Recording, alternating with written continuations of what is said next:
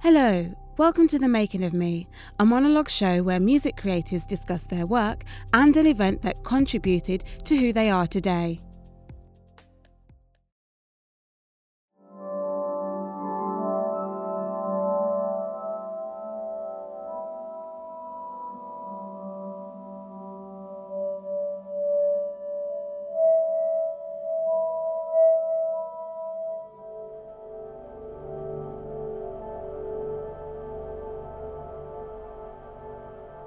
So my name is J C Stewart and I'm from a town called Magherafelt in County Derry, which is in Northern Ireland. You know, it's an interesting place. It's it's the, the biggest town in the borough of Mid-Ulster in Northern Ireland. It's near Lough Neagh, right in the middle. Um, it's about eight thousand people, uh, but it is it's very pretty. It's called the uh, Three Spires because um, there's three big churches in the town with big spires. It's in a valley surrounded by the Sperrin Mountains, so in the winter it's all covered in snow, and it is really pretty. It's kind of like, you know, it's small town. There's not much to do when you're growing up, but looking back, I loved it. I am a musician, I suppose. Uh, I write songs, I sing songs, uh, I play instruments. So as a kid, I actually, I hated music. I really, I, I could always sing, but I hated music. I didn't like listening to it really. I just thought it was uncool. I loved rugby and that was like my thing. And so obviously being like nine, ten years old, being a rugby guy, you're like, I can't sing. Singing's for girls or whatever it was at that age. It was ridiculous.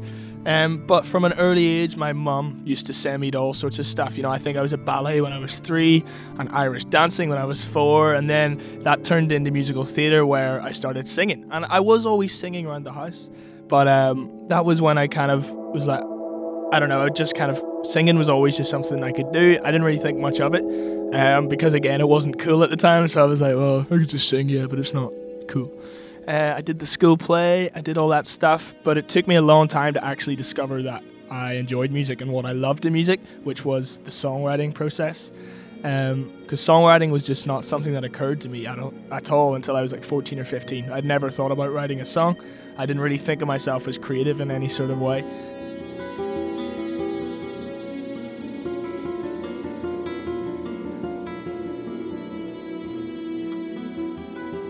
I think she saw I wasn't very good at rugby. That was a big plot point.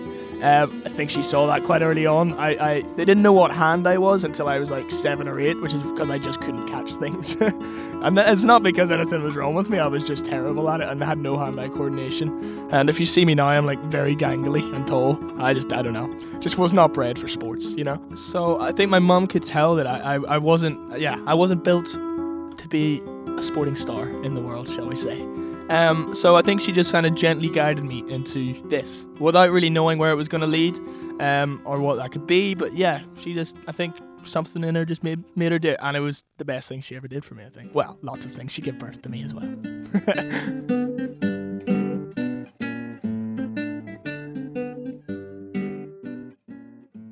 What is the making of me? Well, that's an easy question.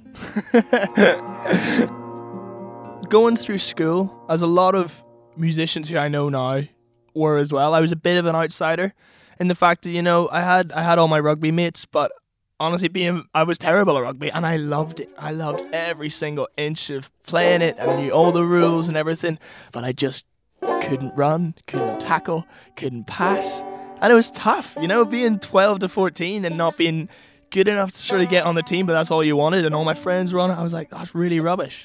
So I was kind of cruising through this thing not knowing, obviously I was young, but I really didn't know who I was or where I fitted in. I was like, if I'm not good at rugby and I'm not really, I'm not bad at school, but I'm not the smart kid either. I was like, well, what do I do? What's my thing?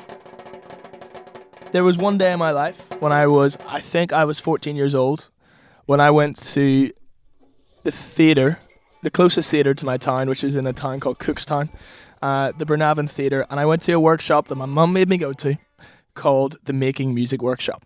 And to this day, I think that was the day that my sort of career started. I sort of put it down to there because I'd never thought of writing a song, and that music workshop was literally focused on teaching kids how to write songs. And I think I've written a song every day since I went to that workshop. I went willingly, I think. I, re- I don't remember being handcuffed into a car and forced to go. I remember it was in the middle of the summer and it was so hot. It was absolutely roasting and it was just a pile of kids. I don't remember what it smelled like, but I can't remember it being great. Do you know those like small town theatres you go in where they can have the seats all down but they can push them right to the back of the room as well, so it just creates this big empty square space. And then they had really cheap plastic tables and there was big old metal chairs that you saw in W W E when they hit people around the head. Um, and then just loads of whiteboards and some guys on stage playing instruments. I went to this workshop and there was five guys there, but there was a drummer there and I remember he had big crazy hair and he just started like, they just started sort of jamming on stage and he just had this groove and I was just like, oh, that's quite cool. And then the saxophone player just started putting down like a riff and they just stopped.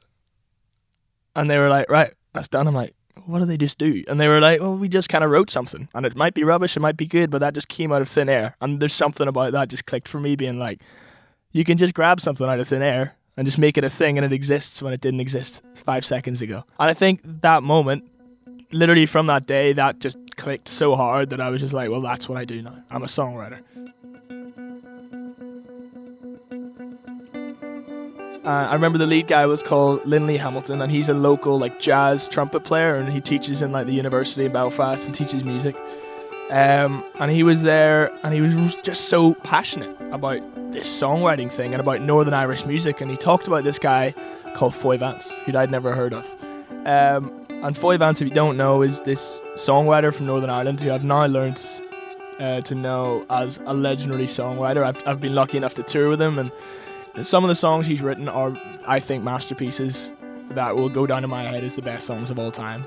And he's also written for, you know, Ed Sheeran and Alicia Keys and, and all sorts of crazy stuff. And he's from Bangor in Northern Ireland, where Snow Patrol and Tudor Cinema Club and loads of these amazing artists are from. And they were talking about this guy and they played the music and I was like, ah, oh, I didn't think someone from Northern Ireland could write songs, because I knew that Snow Patrol existed, but I didn't. They were so big that they weren't Northern Irish in my head. They were this band on the radio that I was like, oh, they, they, yeah, they're, but they don't write songs. They just sing songs. I remember there was actually, there was another guy there as well called Ruri, and me and him that day started my first ever band out of that. I remember the name of the band now because we were sitting there and they're like, right, what's, what's your band called? I was wearing a t-shirt from a concert I'd been to a week ago that my mum had made me go to, which was a James Morrison concert. And he had an album called Songs For You, Truth For Me. So my first band was called Truth For Me, which I just ripped from the t-shirt. I've met James since. I told him. He didn't get it. I'm like, I'm like, what do you mean you don't get it? He's like, what's it from? I'm like, oh, it's from your album title. He's like, oh, cool, man. I'm like, not gonna lie, I built that moment up in my head. You didn't appreciate it as much as I thought, but that's okay. But it was just like, oh, this is something I've done, and it was really special at the time.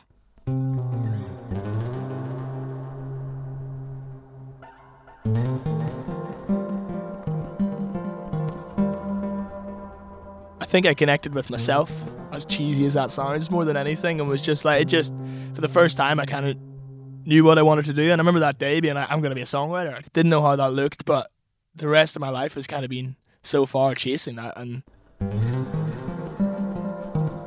uh, my dad's been amazing.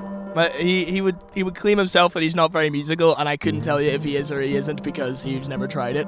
But he is potentially one of the smartest and most creative people I've ever come across in my whole life. Um, he worked in business. He owned a shop which was called J C Stewart, and that's what our family business was called for like over a hundred years. And he ran that. He was a genius. And it was in this little small town in Northern Ireland, but would win awards for all over the world for just local produce and stuff. And he was a marketing genius, and he knew how to reach people and how to connect with people. And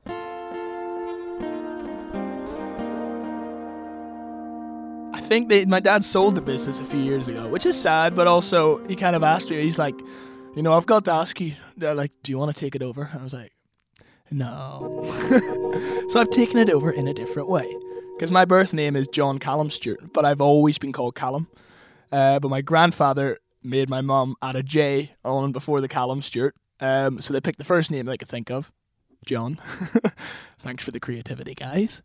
Um, and yeah, uh, John Callum Stewart is my name. And every time someone calls me John, I'm like, oh yeah, that's me. That is me, especially at the airport. I remember someone from my management came to Belfast and we were at the pub with all my mates and she was like, oh, J C. And my mates just went, not here. He's Callum here. He's he's not changing. He thinks he's he thinks he's this J C kid. Nah, nah, nah, nah. Callum.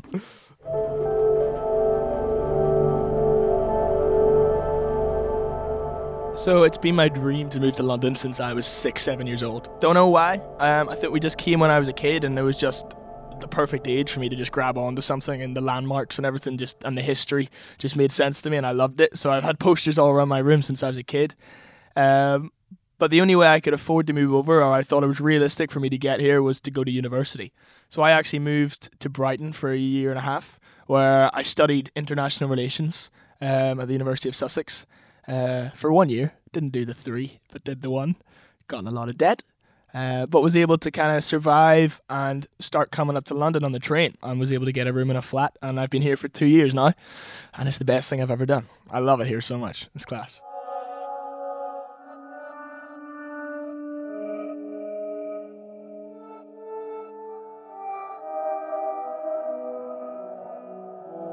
I'd released a couple of songs online, and I'd started getting into songwriting sessions just by people I'd known over the years, and just kind of begging people to get into the studio with them, rooms with them, and it started really low. And um, one of the sessions I did was with a friend of mine called Sam Merrifield, who had this manager, and um, this guy called Luke, and I wrote a song with him, and the manager wasn't interested, and I was like, fine, cool. You kind of got that every day, and you're like, yeah, yeah, just keep going. Then two days later I got a call from this guy, and he was like, changed my mind, I want to work with you. um And from that day on, I've been working with him for two and a half years now, pretty much. And then I played a festival called The Great Escape in Brighton um, with a band of my friends from Belfast. And we, they kind of they played for nothing. I couldn't pay anybody. They were sleeping on my sofa, the whole thing. And um, it wasn't a nice sofa either. It was in like a rat infested student house in Brighton. It was grim. It was horrible. Um, but yeah, they kind of they came over, and then I looked at the back, and two or three of my heroes from Snow Patrol were there, and I was like, ah. I was like the exact noise my brain made. Um, and then, yeah, they literally, the drummer Johnny came up to me after, and usually in music, people are like to and fro, and I'm like, yeah, we might. He just went, I'm going to sign you. And I was done, just like that. And I was like, excuse me, what? And I was, I was going to the band being like, Snow Patrol are going to sign me. And they're like, yeah, yeah, sure, whatever, mate. And I'm like, no, he just said he was. He said he was going to sign me. Um, but yeah, so they did. And it's been amazing. It's also a bit scary because it's an absolute absolutely ridiculous thing to want to be as a songwriter, and uh, it's a hard job, and it's hard to get into, and uh, financial security is not a thing that I've ever known to exist or heard of. I've got a new song out called Lying That You Love Me. So the influence for my new single, I draw a lot of influence from my friends and the people around me, because I think things can only happen so much to you, and you can only write so much about it, so why not open your eyes a bit and see what other people are up to. And I wrote this song with a couple of friends of mine in Wales, and um, yeah, one of the guys was going through this thing, and he just said the phrase, I miss you, lying that you love me, and when he was talking about his ex, and you're like, that's a song. That's it. And yeah, we just kind of wrote about that thought of, even though you know it's terrible, and even though you know it's better that you're not there, it was kind of safe being there because you knew what it was all about, even though it was awful. So it was kind of, I miss you lying that you love me, I miss you saying that you're sorry. I know we're better off alone, and I can't let go, but I miss you lying that you love me, so would you say it again? And it's just that sort of to and fro of life, of knowing something's bad but still craving it anyway. Baby, I was under your spell. You shot us down, started war, killed us off, wanted more, said I never need you again. I'm gonna try try doing acting this year, um, because I was I was at the pub one night and I told someone I could act through several pints of Guinness, and um, my management heard about it and they're like, you can act, and I've just got to I've got to go with it now. Um, I don't know if I can or not. It's I'm in too deep. I'm in far too deep. So the last music video I did, they're like got on set. They're like, oh, you know you're you're acting in this one. I'm like, mm-hmm. Okay, so sex education is the only thing I want to be in. Having said that, I would I just want to be in a cowboy film, because um, I don't know if I can play this on here, but I've just got an app called Calm App, which is like if you can't sleep. However, they do these um, sleep things where like you'll get like an actor reading you to sleep. Now Matthew McConaughey does a version of this. Imagine going to sleep, which I do with this on, but like he actually did this seriously. Let's see. Well, hello there. I'm Matthew McConaughey. I'm Matthew McConaughey. So I just want to do that in a cowboy film. A special sleep story called Wonder. Before we begin. Sorry, I just want to point out this is twenty-nine minutes and uh, long. So I just want to be in a Western film and do that voice. That's all. That's the dream now. That's all I want to do. For, honestly, I just have the app for that now. I just want to show people that all the time because I just played it randomly. It's like, right, I'm going to sleep, you know, a bit, bit stressed. I'm going to put it on, hit play, and all of a sudden, eyes widen. Well, hello there. I'm like, what? It's a bit sensual. You know, it's a bit like I didn't expect to get turned on by Matthew McConaughey in my life, but it, ha- it, it it's just the way it is. Is there anybody else I write? Nick Offerman. That's gotta be good. That's the guy from Parks and Recreation. Let's see. Let's see what he sounds like. If we can hear it. Hello there. My name's Nick Offerman. What is with the voices? I'd be like, well, oh, didn't see you there. I'm J C Stewart. You have to, why is it, why are these voices like that? Maybe this is my new thing. I could just do it in Liam Neeson's voice, but like, well, hello there. My name is Liam Neeson. That's that's all I have. That's really bad. I can't do impressions. That one just hurt my throat. I should do one. Right, if you're listening to this uh, from the Calm App, um, I would like I would like to come in and read a bedtime story for the people. Thank you. If you enjoyed this episode, hit the share button on your podcast app and send it to a friend. If you're a music creative and are interested in featuring on the show, please get in touch with us via our social media channels using the handle at Don't Skip Media, at D O N T S K I P M E D I A. Thank you.